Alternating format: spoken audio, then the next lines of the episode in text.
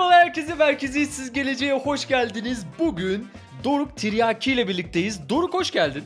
Selamlar, hoş bulduk. Ağırladığınız için teşekkür ederim. Hoş geldin Doruk. Gerçekten seni ağırlamak burada büyük bir keyif bizim için. 3 Bilkent'le toplandık. Kameranın karşısına geçtik dedik ki biraz Bilkent çekiştiririz. Kripto ortak noktamız. Ondan çok konuşuruz. Çünkü insanların hikayelerini burada dinlemeyi çok seviyoruz. Senin de bol bol hikayeni dinleyeceğiz bugün.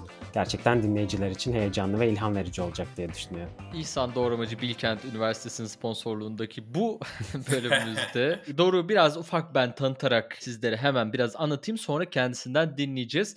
Bilgen mezunu kendisi sonrasında Amerika'da San Diego'da bir MBA yapıyor. Sonrasında Türkiye'ye dönüyor bir şirket kuruyor e-bisiklet üzerine. Şimdilerde de o şirket devam ediyor. Detaylarını alacağız. E, şimdi de Euler Tools diye bir şirkette CMO, pazarlama direktörü o herhalde olur. Pazarlama direktörü olarak çalışıyor. Bize hikayeni anlat Doruk. Nerede doğdun? Kriptoya doğru yönelen hikayen nasıl geçti? Girişimcilikten, kriptodan bizleri al götür. Şimdi şöyle ben İzmir doğumluyum. Ankara'da geçti gençliğim çoğunluğu diyeyim yani sanıyorum 8 yaşında işte Bilkent mezuniyetine kadar. İşte 2011 Bilkent girişliyim bilmeyenler için. Uluslararası İlişkiler bölümünden mezun oldum. İlk girişim işte Türkiye derecesiyle olmuştu. Yani kapsamlı burs aldım. Okul hayatım keyifli geçti yani. Bilkent zaten biliyorsunuz hani eğlence isteyene eğlence, çalışmak isteyene çalışmak her şey var. İlk 2-3 senem bayağı rahat geçti. Şey var sonrasında... mı ya? Ferrari, iki tane Ferrari çarpıştığı hikayesi doğru var mu? Var abi ya. Çünkü ben, benim kuzenlerim de Bilkentli benden işte 10 yaş falan büyükler. Onların ilk dönemlerini hatırlıyorum yani. Benim küçüklük zamanlarımda Bilkent'te çok vaktim geçti. O zamanlar daha snob, daha böyle rich kid bilmem ne muhabbetleri vardı ama ben girdiğimde yani siz de girdiğinizde bence çehre ufak ufak değişmeye başlamıştı. Yani burslu öğrenci de çok işte akademik kısımda gerçekten inanılmaz başarılı. Yani olay sadece parası olan ve para verip gidenlerden ziyade entelektüel seviyesi yüksek, hayatta kendine hedef edilmiş insanlarla dolu bir ortam olmuştu. Yani çok gerçekten uç kesim yok mu? Var. Ama ben Ferrari ben hani öyle iki tane çarpışmak falan bir yana çok fazla da gördüğümü hatırlamıyorum yani. Ha, Lambo gördüğümü hatırlıyorum. O zamanlar kripto muhabbeti yoktu. İnşallah bir dahaki Lambo'ları biz götüreceğiz yani şeye. Bizim dönemimizde herhalde BMW'lerle Mercedes'ler çarpışıyordu. Ferrari'lere biz denk gelmedik. Onlar da güzel. Peki Bilkent'teydin. Burslu olarak girdin. Zeki, akıllı bir öğrenci olarak girdin. Keyif yaptın Bilkent'te oradan devam ediyordun. Keyif yaptım aynen ya. İlk 3 sene özellikle çok keyifli geçti. Sonra bir işte Erasmus deneyimim oldu. O dönem ben şeyi çok seviyordum. Hala da çok severim. Yani gezmeyi seven bir yapım var. Ondan önce bir gönüllü projem olmuştu Fransa'da. Mesela o bana çok şey kattı. Böyle işte 20 genç bir tane okulun spor salonunda uyku tulumlarında uyuyoruz falan. Sokakta yattığım olmuştu mesela. Bunu hani çok insan bilmez. Fransa'da biz backpacking yapıyorduk iki gece Bordeaux'da şeyde tren garında yapmıştık falan arkadaşlar. Neyse sonra işte okul bitti. Okul bitmeye yakın zaten siz de hatırlıyorsunuz işletmeden mezunsunuz yani. Kulüpler, işte stajlar, mülakatlar derken benim son senem bayağı hızlı geçti. O dönem bayağı şirkette görüştüm. İşte ING var, Türksel var, Sabancı var bilmem ne. Hatta şey hatırlıyorum Sabancı ile ING arasında çok kalmıştım. ING ama imza attıktan sonra 3 yıl şey istiyordu. Bağlılık istiyordu çok gelmişti falan 3 yıl sanki hani hayat kaçıyor. Neyse o bitti. İşte Sabancı'ya girdim MT olarak. Belki bilirsiniz işte management training programları oluyor. Bayağı sınavlı şeyle giriyorsunuz sonra kamplar, eğitimler. Böyle hazırım yani corporate bir hayat yaşayacağım falan. İlk senem bayağı güzel geçti. Sonra ikinci sene sıkıldım şey olarak. Daha farklı bir gelişme istedim yani hayatımda. O dönemde işte işletme master'ı bakmaya başladım. Amerika dediler. Ben zaten Avrupa'ya tekrar gitmek istemiyordum. Sıkıcı buluyorum Avrupa'yı yanlış anlamazsanız. Yani Amerika özellikle Kaliforniya benim daha tarzım. Belki de hani çok Erasmus'tan sonra gezmekten sonra kardeşim falan da benim Hollanda'da yaşıyor. Daha farklı bir şey de aramış olabilirim bilmiyorum. Neyse uzatmayayım. Bu NBA şeyine başladım. 2017'nin sonuna doğru çalışmaya başladım işte sınavlara. Sonra kabul aldım bilmem ne. O sırada da zaten kriptoya girişim başlıyor. İşte 2017'de iş yerinde arkadaşlar konuşuyor. Ben bloglardan, oyunlardan bilmem ne online görmüşüm. Hani hayalim de şey cebimde zaten öyle para falan yok.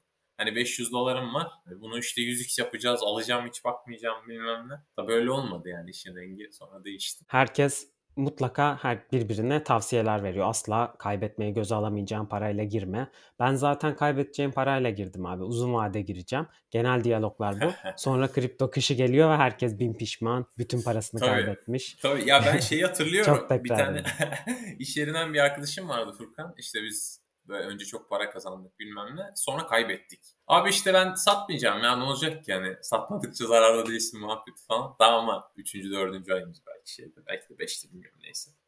O muhabbet doğru yani. Herkes bir tokadı yiyor. Ya en azından benim çevremde yani benim de on binlerce dolar kaybettiğim trade'lerim oldu. Arkadaşlarımın bakiyi komple sıfırladığı şeyler oldu. Sizler de biliyorsunuz yani az çok. Ben vallahi satmadım.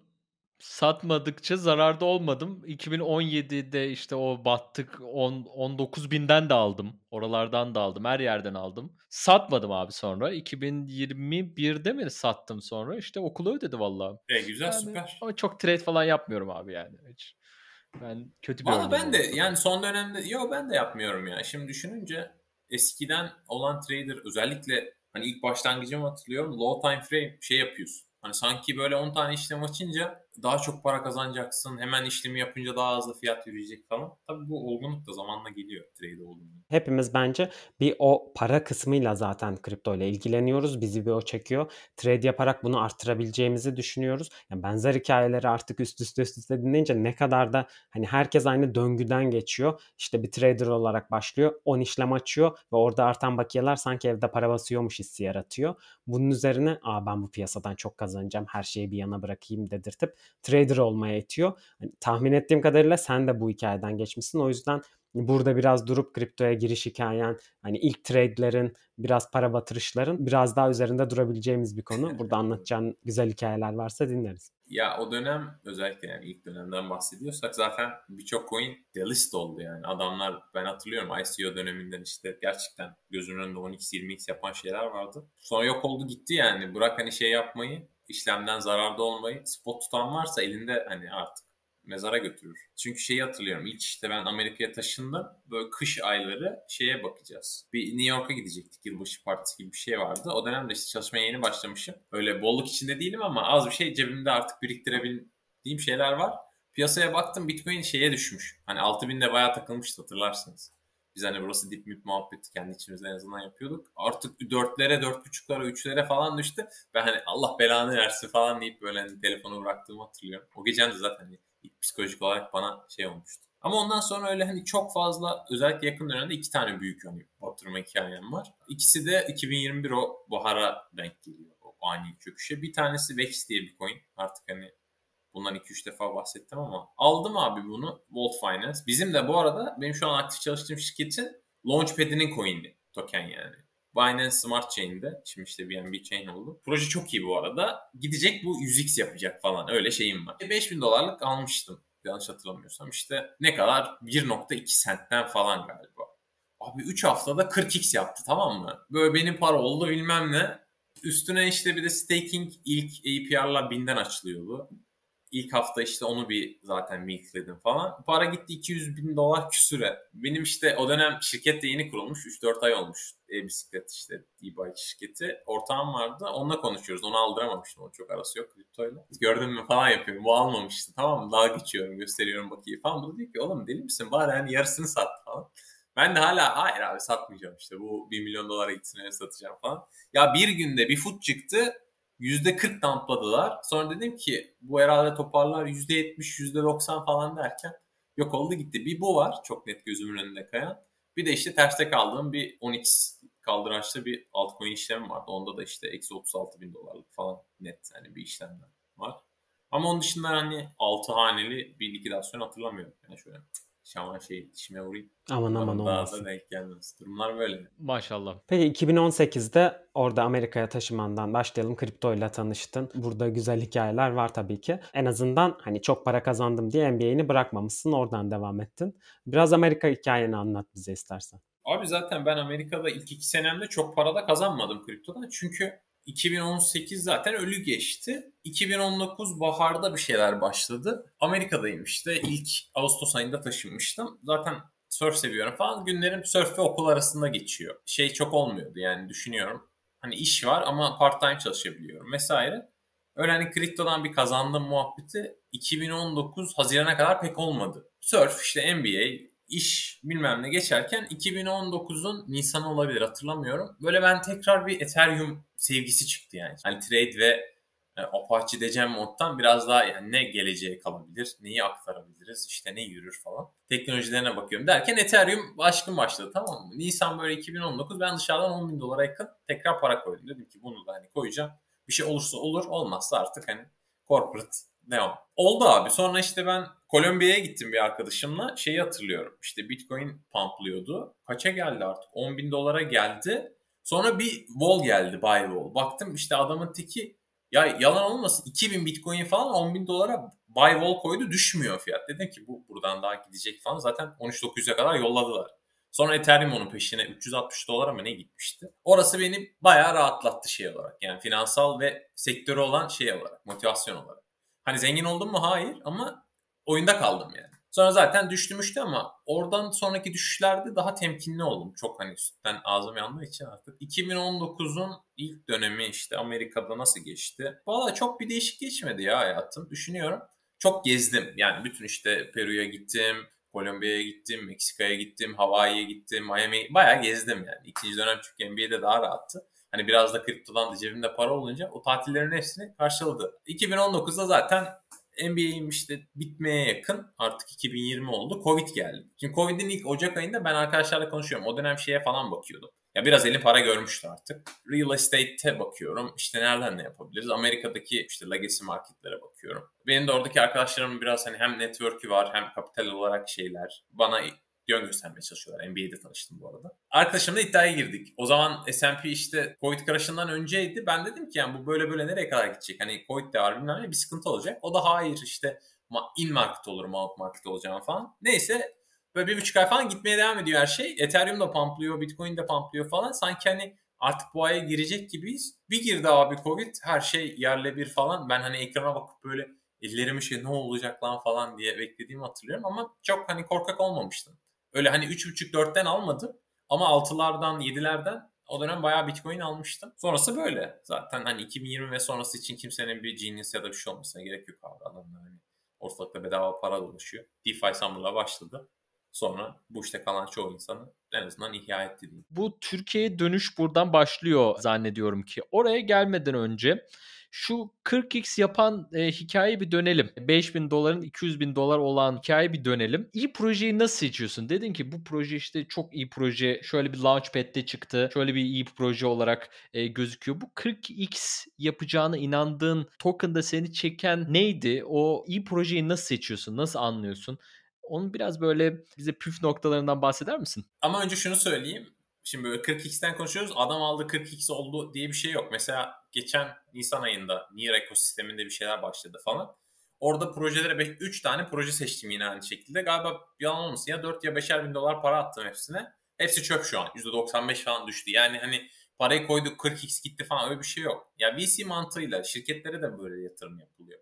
Yani sen bakıyorsun abi işte 50 tane şirket buluyorsun. Bu 50 tane şirketi önce yarıya düşürüyorsun. Sonra ideal'ı 20'ye düşürüyorsun. 20'den sen elindeki parayı şeyine göre, Fate artık inandığın ve kendi kriterine göre 20'ye bölüp bu şirketlere koyuyorsun. Bu şirketlerin 19-18'i batıyor. Geriye kalan biri ikisi onların hepsini kurtarıyor gibi düşün. Ya o dönem böyle bir sürü proje vardı ama bu özellikle hani Volt neden oldu? Ya bir, bence getirdikleri ilk şey tabii ki BNB Chain'in hype'ının olması. Yani bence bu sektörde herkesin artık kabul etmesi gereken şey. E, hype narratif neyse para oraya akıyor. Yani sonuçta ortada belli bir miktar para var. O böyle hani su gibi bir yerden bir yere akıyor. Biz de büyük abileri takip edip artık hani önce olmaya çalışıyoruz diyeyim. O dönemde bu BNB Chain şeyi vardı hatırlarsınız. Cake geldi, Bake geldi bilmem ne. Sonra işte bu Volt Cake'e rakip, PancakeSwap'a rakip bilmem ne narratifinden beni yakalamıştı. Çok güzel bir roadmap çıkarmışlardı. Beni en çok cezbeden şey oydu. Yani işte bunların locker'ları çok güzeldi. Akabinde sonbahar için mesela şey çıkarmışlardı. O zaman bu stablecoin furyası yoktu. Bunların direkt algoritmik stablecoin şeyi vardı roadmap'te. Polygon'a bağladılar sonra. Mesela multi-chain fonksiyonu vardı roadmap'lerinde vesaire. Bu beni çok bağlamıştı. Tokenomics olarak bence çok kötüydü. Yani inanılmaz bir emisyon vardı. Ben açıkçası ekiple konuşup bunun azaltılacağına inanmak istemiştim o dönem. Ama öyle olmadı. Zaten bence emisyondan patladı. Genellikle baktığım işte roadmap diyeyim, tokenomics diyeyim, ekip diyeyim. Yani bu üçüne bakıp biraz zaten zamanla şey alıyorsun. Yani tecrübenin de getirdiği şeylerle. Bence tokenomics'i kötüydü ama roadmap ve team ona make up etti. Ki yanıldım zaten. 40x yaptıktan sonra ekip de bayağı sıkıntılı çıktı. Zaten gördüğünüz gibi hani zamanında çıkmadığım için pek para da kazanamadım işte. Bir de hype hikayesi dedin. Hype hikayesi, roadmap, tokenomics, ekip dedin. Ama şu verdiğin örnek çok güzeldi. VC gibi, VC'ler gibi. VC'ler de işte 10x yapacak. 1 milyar dolar değere ulaşıp unicorn olacak şirketlere büyük VC'ler genelde bu düşünceyle yatırım yapıyorlar. 10 tane seçiyorlar. Bir kısmı batıyor. Bir kısmı işte kendi hayatını sürdürüyor. Break even deniyor buna. Bir tanesi ya da iki tanesi de çıkıp bütün portföyü ileri götürüyor.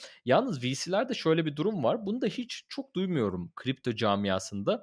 Şimdi problem ve çözüme odaklı bir yapı var burada. Bunun önemi nedir? Senden onu da bir duymak isterim. Bu şirketin piyasada çözdüğü problem ve problem ve çözümü ne kadar büyük bir öneme sahip? Denklemin neresinde yer alıyor? Ya artık çok. Eskiden benim için çok değildi. Çünkü daha çok para takibiyle uğraşıyordu. Ama şu an benim için bir adım daha önde. Bence bunun iki temel sebebi var. Bir, artık sabırla bekleyecek kadar kapitalim var. 3 ayda para kazanmak gibi bir derdim yok. İki, sektörde profesyonel oldum ve sorunların farkındayım. Yani bence yeni giren ve zaman geçiren insanlar arasında böyle bir fark var. Yani sorun neredeyse o soruna çözüm en azından getirmeyi hedefleyen, şu an yani bence ana işte trilemma için bir çözüm tabii ki gelmiş değil ama buna yönelik ne çözümler geliyor? İşte layer 2'lar diyoruz, roll up'lar diyoruz, zk diyoruz vesaire.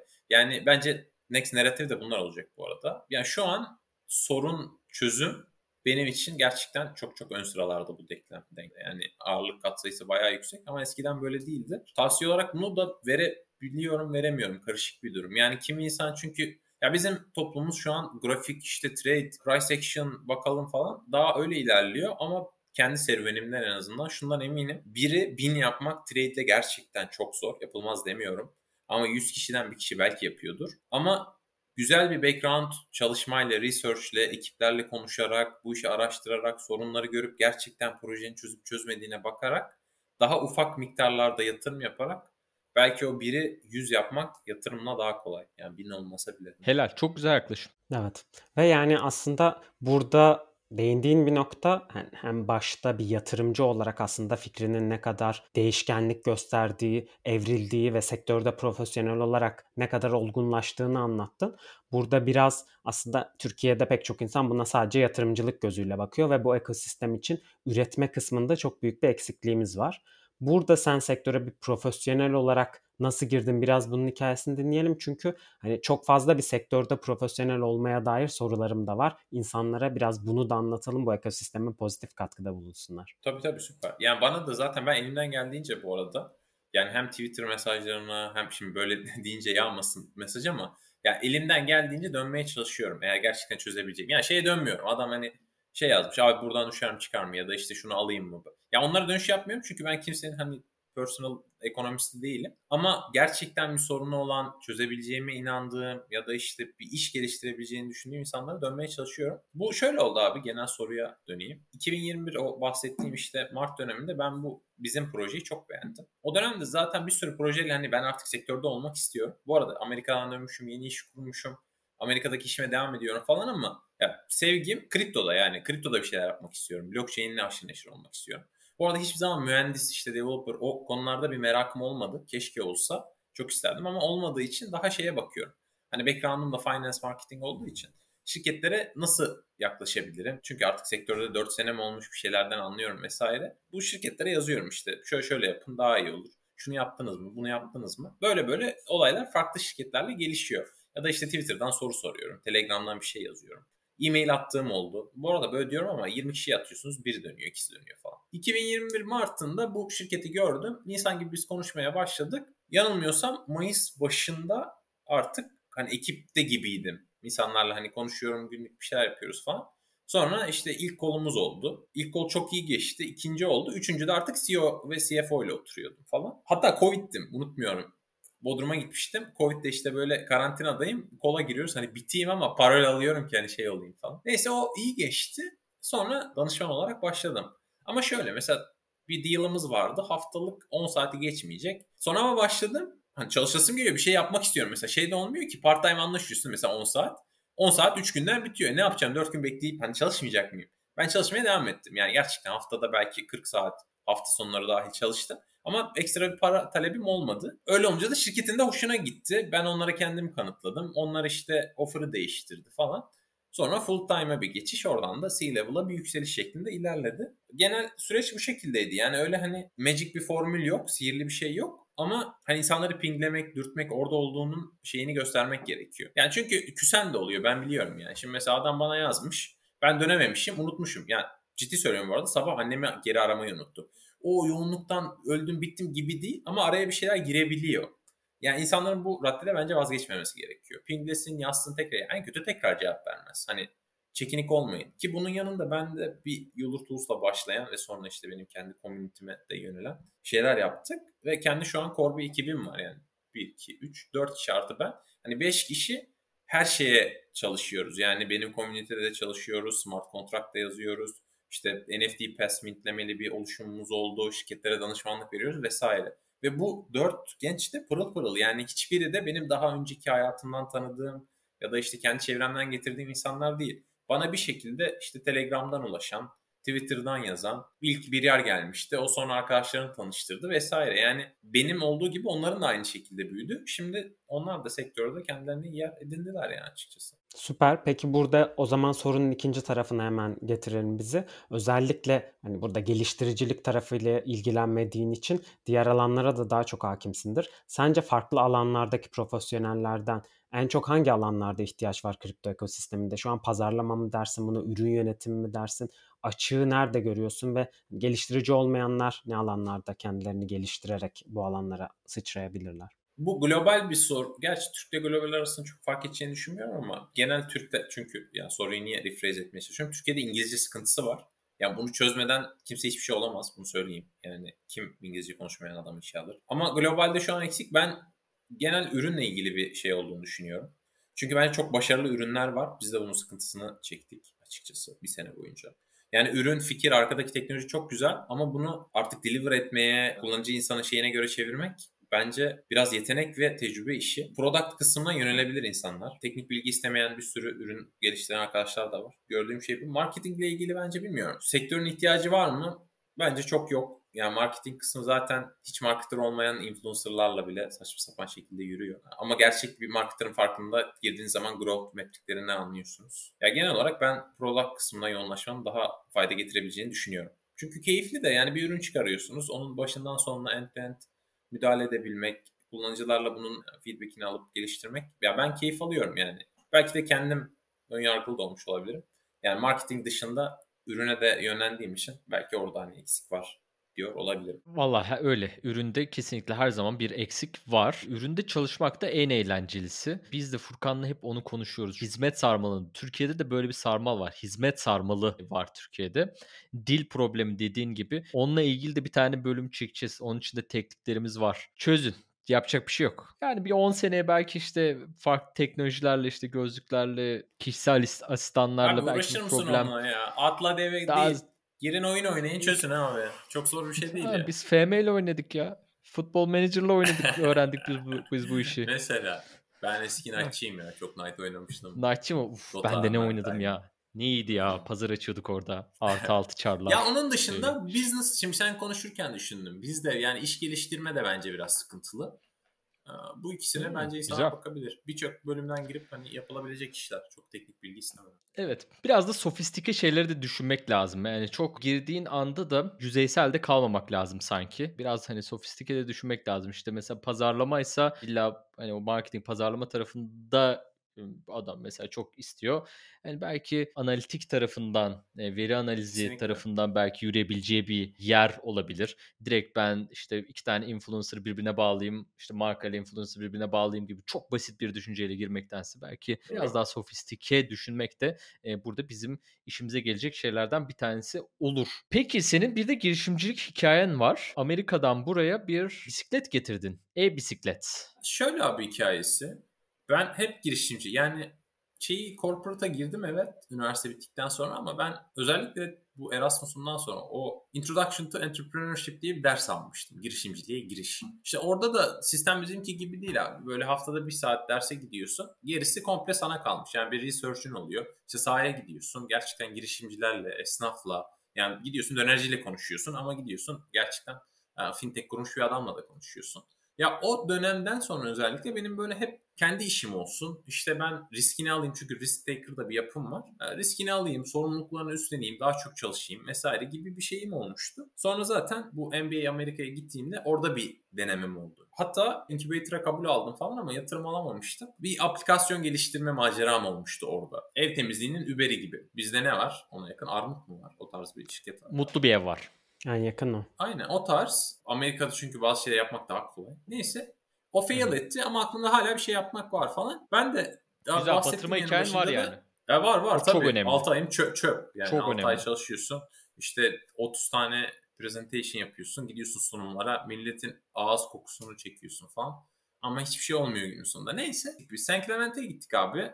Orada da bence mainland'in en iyi surf yapılan yeri San Clemente Amerika'da. San Diego'ya böyle bir buçuk saat falan. Gittik arkadaşlarla surf yapacağız. Yürüme mesafesi de böyle kumun üstünde 30 dakika falan güneş altında. Böyle sucuk gibi oluyorsun, terliyorsun, sırtında çanta, kolunda surfboard falan. Baktım bir adam yanımızdan şeyle geçti bisikletle. Özellikle bir pedal çevirme yok, bir canhıraş bir durum yok. Kumun üstüne gidiyor, tekerler kalın falan. Vay dedim ne cool bilmem ne. Sonra araştırmaya başladım. Markayı çok beğendim, sistemi çok beğendim.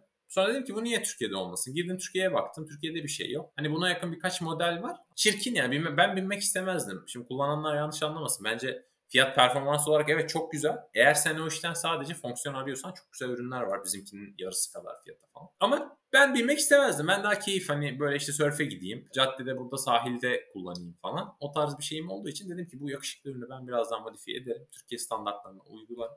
Türkiye'de yaparız. Sonra Türkiye'ye geldim. Üretici arıyoruz. Çünkü ben hani dizaynım her şeyim hazır. Üretici bakmaya çalışıyoruz. İşte Eskişehir var, İzmir'e gidiyorsun, İstanbul var böyle dolanıyorsun falan. Meksika'dan kontaklarla konuşuyorum. Çin'de var bir şeyler falan. Navlun fiyatları bilmem ne derken çok pahalıya denk geliyor. Türkiye'de de zaten bir hani currency rate yerlerde. Hani biraz şey olduk. o bize o anlamda o gün yaramıştı. Sonra bize çok kötü gerçekten backlaşları oldu. Şu an yani mücadele etmek çok zor. Neyse Üreticiyi bulduktan sonra başladık abi üretime. Yani güzel de take off yaptı açıkçası. İlk 3 hatta 4 line'ı komple bitirdik vesaire derken şimdi güzel bir şekilde en azından bir iyi baş şirketi kurduk diyoruz. diyeyim. Ben dünyayı baştan da yaratmadım bu arada. Yani çok yaratıcı bir fikir geldi aklıma işte gittim kod ya, ya öyle bir durum yok. Ben gördüğümü geldim Türkiye'ye implement ettim. Yani bu arada birçok şey böyle dünyada. Yani sizin illaki bir şeyi baştan yaratmanıza gerek yok. Ya bir sürü yaratılmış fikir ve senin onu sadece kendi şeyine uyarlaman. Yani şimdi gidip yani sen Berlin'desin biliyorsun. Yani oradaki dönerle buradaki aynı mı değil. Ama oradaki adam da dünyayı baştan yaratmamış. Buradaki döneri almış götürmüş. Oradaki insanlar nasıl seviyorsa ona çevirmiş. Yani bu bisiklet işi de böyle. Birçok farklı işte yemek sepeti de böyle. Ya baktığınız zaman biraz ruh ve istekle alakalı. Çünkü ben görüyorum bir sürü adamın fikri oluyor. Ya fikir bence hiçbir şey. Ya hiçbir şey demeyeyim ama %5. Yani sen o fikri implement etmedikten sonra üzerinde gerçekten vakit, çaba, para harcandıktan sonra fikir yatarken herkesin aklına geliyor. Evet aslında gelişmekte olan ülkelerde yaşamanın avantajı da bu. Daima gelişmiş ülkeleri gezip güzel örnekler bulup Aa, biz bunu güzel uygularız deyip ülkeye getirebiliyorsun. Aslında orada İngilizce öğrenmenin öneminden bahsederken de sadece kurumsalda veya bir şirkette çalışmak için değil, aynı zamanda dünyayı gezip bu fırsatları görmek için de çok önemli. Hani genel bir mesela Doğancan şeyden bahsetti işte başlıklar, kulaklıklar falan bir şekilde hani dil bariyeri kalkabilir ama aslında dil dediğimiz şey bir kültürü de öğrenmek, onun yaşayış şeklini de öğrenmek komple paket olarak geliyor. O yüzden sadece birbirimizi anlama ve anlatmaya da indirgemeyelim.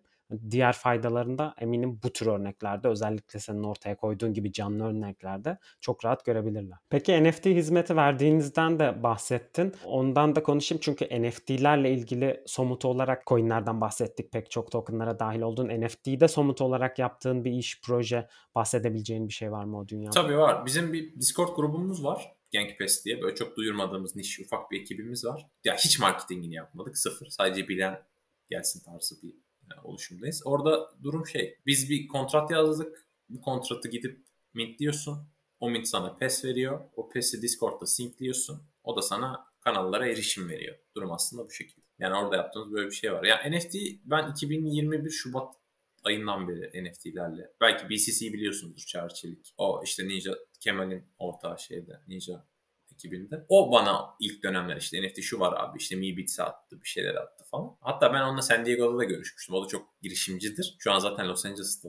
İşte bir şeyler yapalım bunu yapalım. O da çok deneyip hani yapamadığı, başarısız olduğu girişimleri vardı ama burada Nica'da çok güzel bir şey yaptı. O göstermişti işte ilk NFT'ye girişim öyle.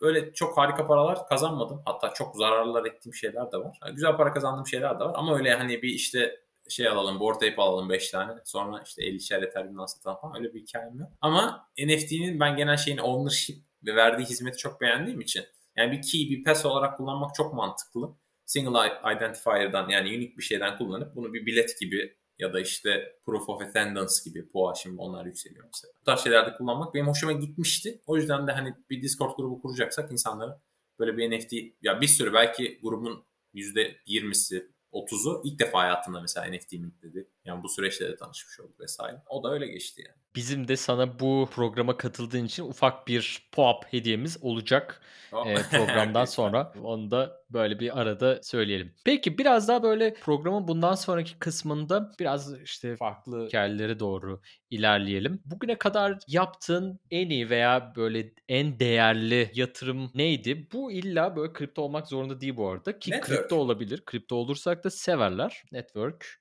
Biraz daha açarsan böyle somutlaştırırsan da seviniriz. Şu network diye böyle somut bir ya şey öyle arıyoruz net söylemek burada. zor ama şimdi mesela anlattığım Ne? şeylerden Yok. Hayır. O zaman düşün. Net istiyoruz. Ya örneğin işte Meksika'dan Çin'den kontak diyorum. Ya bu şimdi internetten yazınca karşına çıkmıyor. Ben NBA'de çok aktif bir öğrenciydim. Ve genel yani Bilkent'te de çok aktiftim. Ama bu şey aktifliği değil. İşte gideyim sürekli hocalara bir şey sorayım. Gideyim kulüplere katılayım. Böyle değil. Ama etrafımda ilgimi çeken biri varsa mutlaka tanışırım. Yani giderim onu sorarım bunu sorarım. Ortak bir şey bulurum. Yani giderim tanışırım sarmazsa bir daha konuşmam falan. Yani bu tarz şeyleri seviyorum. Ve benim özellikle bu Nent için, bisiklet için yani şeydeki o işte Meksika'daki manufacturer'a bakıyorsun Çin'dekine. Bunları bana Amerika'daki sınıf arkadaşım sağladı kontağını. Neden? Çünkü işte babası bu bankanın adı neydi? O bankanın Bank of bilmem ne bilmem ne. Neyse onun sahibi adam. Yani dünyanın her network'ü 4 milyar dolar mesela. Hiç tanışmamış olsam çok pasif bir gel git öğrenci hayatım olsa yani böyle bir konta yani bunu parayla satın alamıyorsun. Yani o yüzden buna yatırım diyorum. Şimdi sen ne kadar para verirsen ver 4 milyar dolarlık adamı ya gel benimle bir konuş diyemez. Ya da işte yine bakıyorsun işte benim Twitter'a girmemi sağlayan insan kim? Efe. Efe'yi tanıyorsunuzdur. Efe bulduk. O benim mesela Bilkent'ten arkadaşım. İşte yine o dönem belki aktif olmaktan. Bizim bölümde bile değil. O da Bilkent siyaset mezunu. Bana belki hani bugün bu podcast'i yapmamıza sebep olan adamlardan biri gibi. Ben her zaman böyle daha outgoing, insanlarla konuşmayı seven, hata yapmaktan çekinmeyen, bir şey sormaktan utanmayan bir yapıya sahip olmam diye. Ama fiziksel yani maddi soruyorsanız Bitcoin direkt. Bitcoin ve Ethereum. Peki şunu da soralım yani bu kadar network oluyor, insanlarla tanışıyorsun ve bu insanlara aslında bir şeyler katmak için genellikle bizim yaptığımız şeylerden biri kitap hediye etmektir. Bilgiyi paylaşmanın en güzel formlarından biri en azından tavsiye etmektir. Burada da hani dinleyicilerimize en azından öyle bir tavsiye olması açısından senin çok sevdiğin, çok hediye ettiğin veya ismini sürekli paylaştığın birkaç kitap önerin var mıdır? Ya var şeyi okusunlar. Bir saniye Türkçesine bakayım. Bu Nike'ın Shoe Dog. kitabın ismi.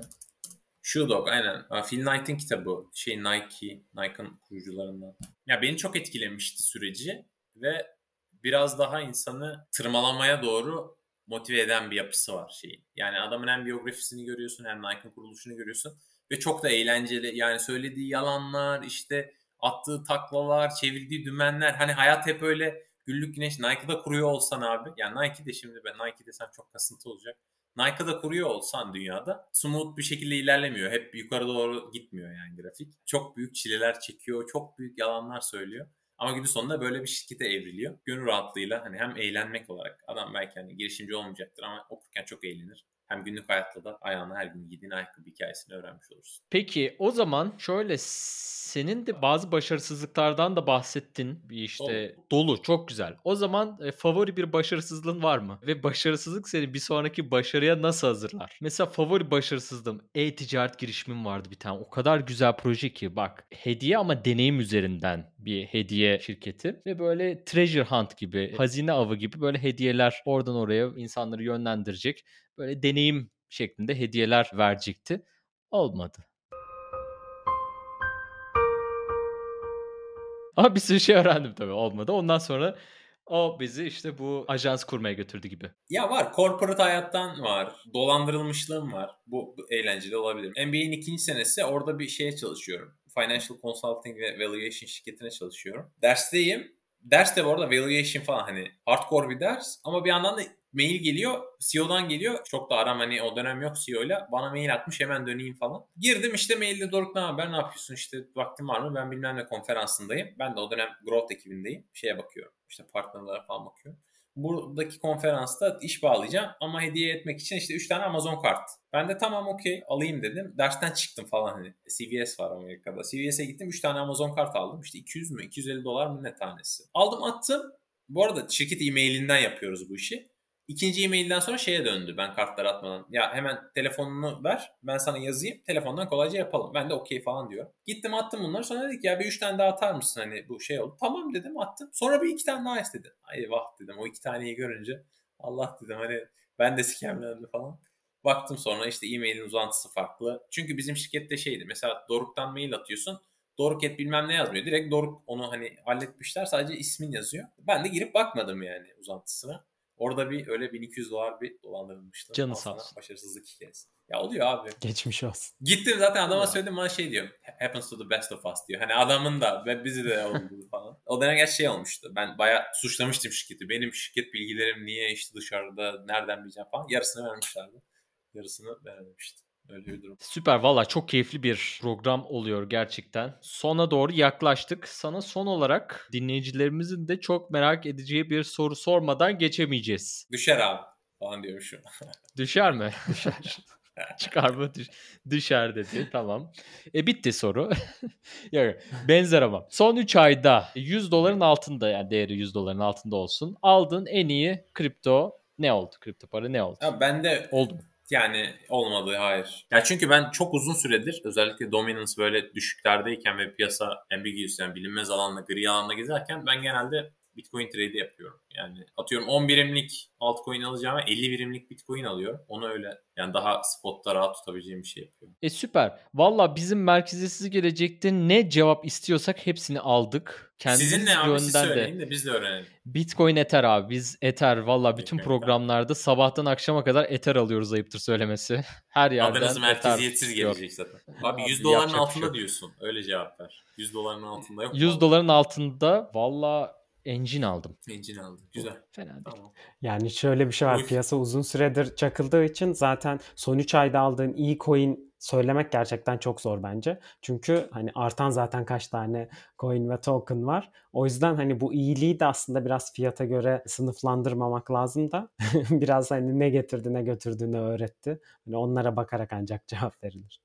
Süper valla neler neler gördük neler neler konuştuk. Benim bu programda sizin de en çok bence işinize yarayacağını düşündüğüm noktalardan bir tanesi insanlara ulaşmak. Network'ünüzü büyütmek. Doruk da buna çok fazla değindi. Euler Tools'a da yaklaştığında da o da yine insanlara ulaşarak e, bunu bir şekilde yaptığından bahsetti. İlber Hoca da böyle söylüyor. Onun kitabı aklıma geldi. O da böyle farklı farklı bir sürü insana hep ulaşarak benim istediğim insanlar, benim iş yapmak istediğim, benim öğrenmek istediğim insanlara hep ulaştım. Siz de yerinizde durmayın. İnsanlara ulaşacaksın diyor ama o hoca çok net konuşuyor. Abi, çok İlber özetleyeyim. Hoca. Benim ve dışarıda gezen yüzlerce insanın bence temelde çok bir ayrışması yok. Yani benim A skillim daha kuvvetlidir. Adamın B. Ama benim yapabileceğim işi kimse yapamaz diye bir durum bence hiç söz konusu değil. Bu tamamen senin tanıdığın insanlar, ulaştığın insanlar, sana açılacak kapılar bir şeyi ne kadar zorladığınla alakalı.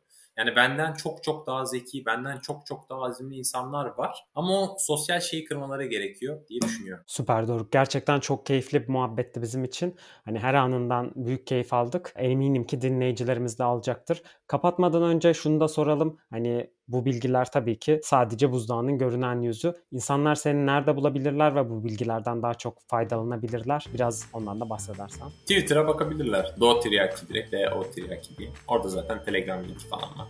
Ama Twitter yeterli olacaktır. Süper linkini de aşağı bırakırız. Ben teşekkür ediyorum. Bana dinleyicilere de çünkü uzun bir yayın oldu. Onlara sabırları için, size de postluğunuz için teşekkür ederim. Evet, Merkeziyetsiz Gelecek'te Doruk Tiryaki konuğumuzdu. Biz çok keyif aldık. Umarım siz de keyif almışsınızdır. Bir sonraki videoda, podcast'te görüşmek üzere. Hoşçakalın. Kendinize iyi bakın. Kanala abone olmayı unutmayın. Bildirimlerinizi de açın. Haftaya tekrar görüşmek üzere. Hoşçakalın.